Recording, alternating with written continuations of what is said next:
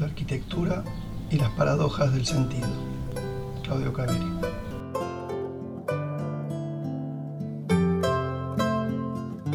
A la memoria de mi maestro Damián Mayor.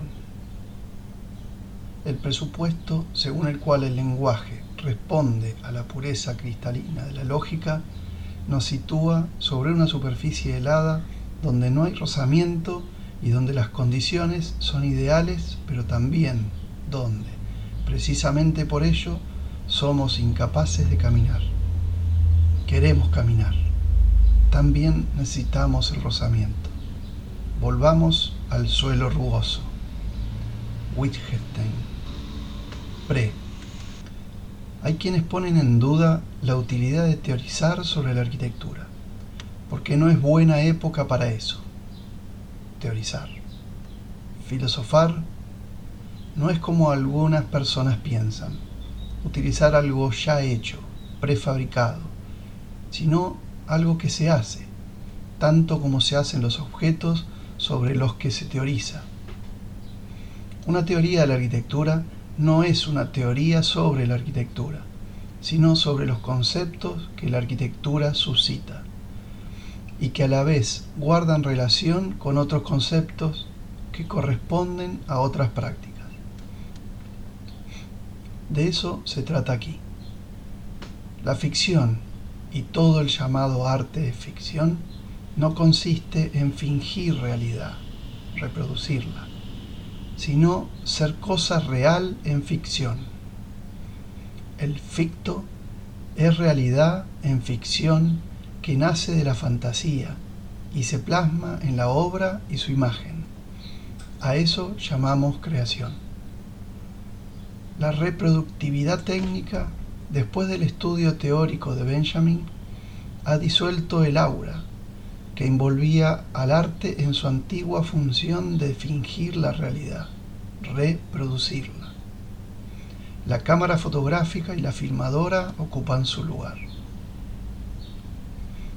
pero sabemos también que con esa misma cámara fotográfica o filmadora se pueden concretar imágenes que encierran un sentido en sí mismas y no como representación de algo fuera de ellas.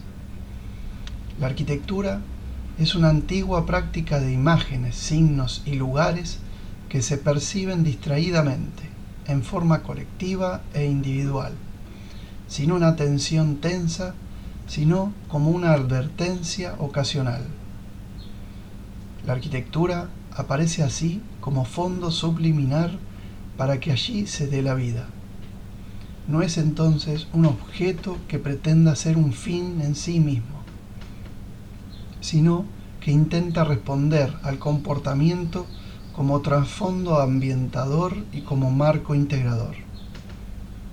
Y esto dicho así nomás, es ya conceptualizar. Es oponerse a una arquitectura objeto, vedette de sí misma, pero también a una arquitectura anclada fuera de sí misma, en la sociología, en la técnica, en la pura funcionalidad o en la folclórica restauración de los antiguos sentidos. Ya ninguna determinación técnica psicoanalítica, lingüística o sociológica es suficiente para indagar las visiones del mundo que pueden encarnar las obras de arquitectura. Por eso hay siempre una hora precisa en que ya no cabe preguntarse qué es la arquitectura, sino qué diablos significan sus diversas expresiones construidas. ¿Y esto para qué? Simple, para poder asumir nuestra decisión cultural, que es en definitiva buscar nuestro centro, para intentar sobrevivir en la marea de la globalización caósmica.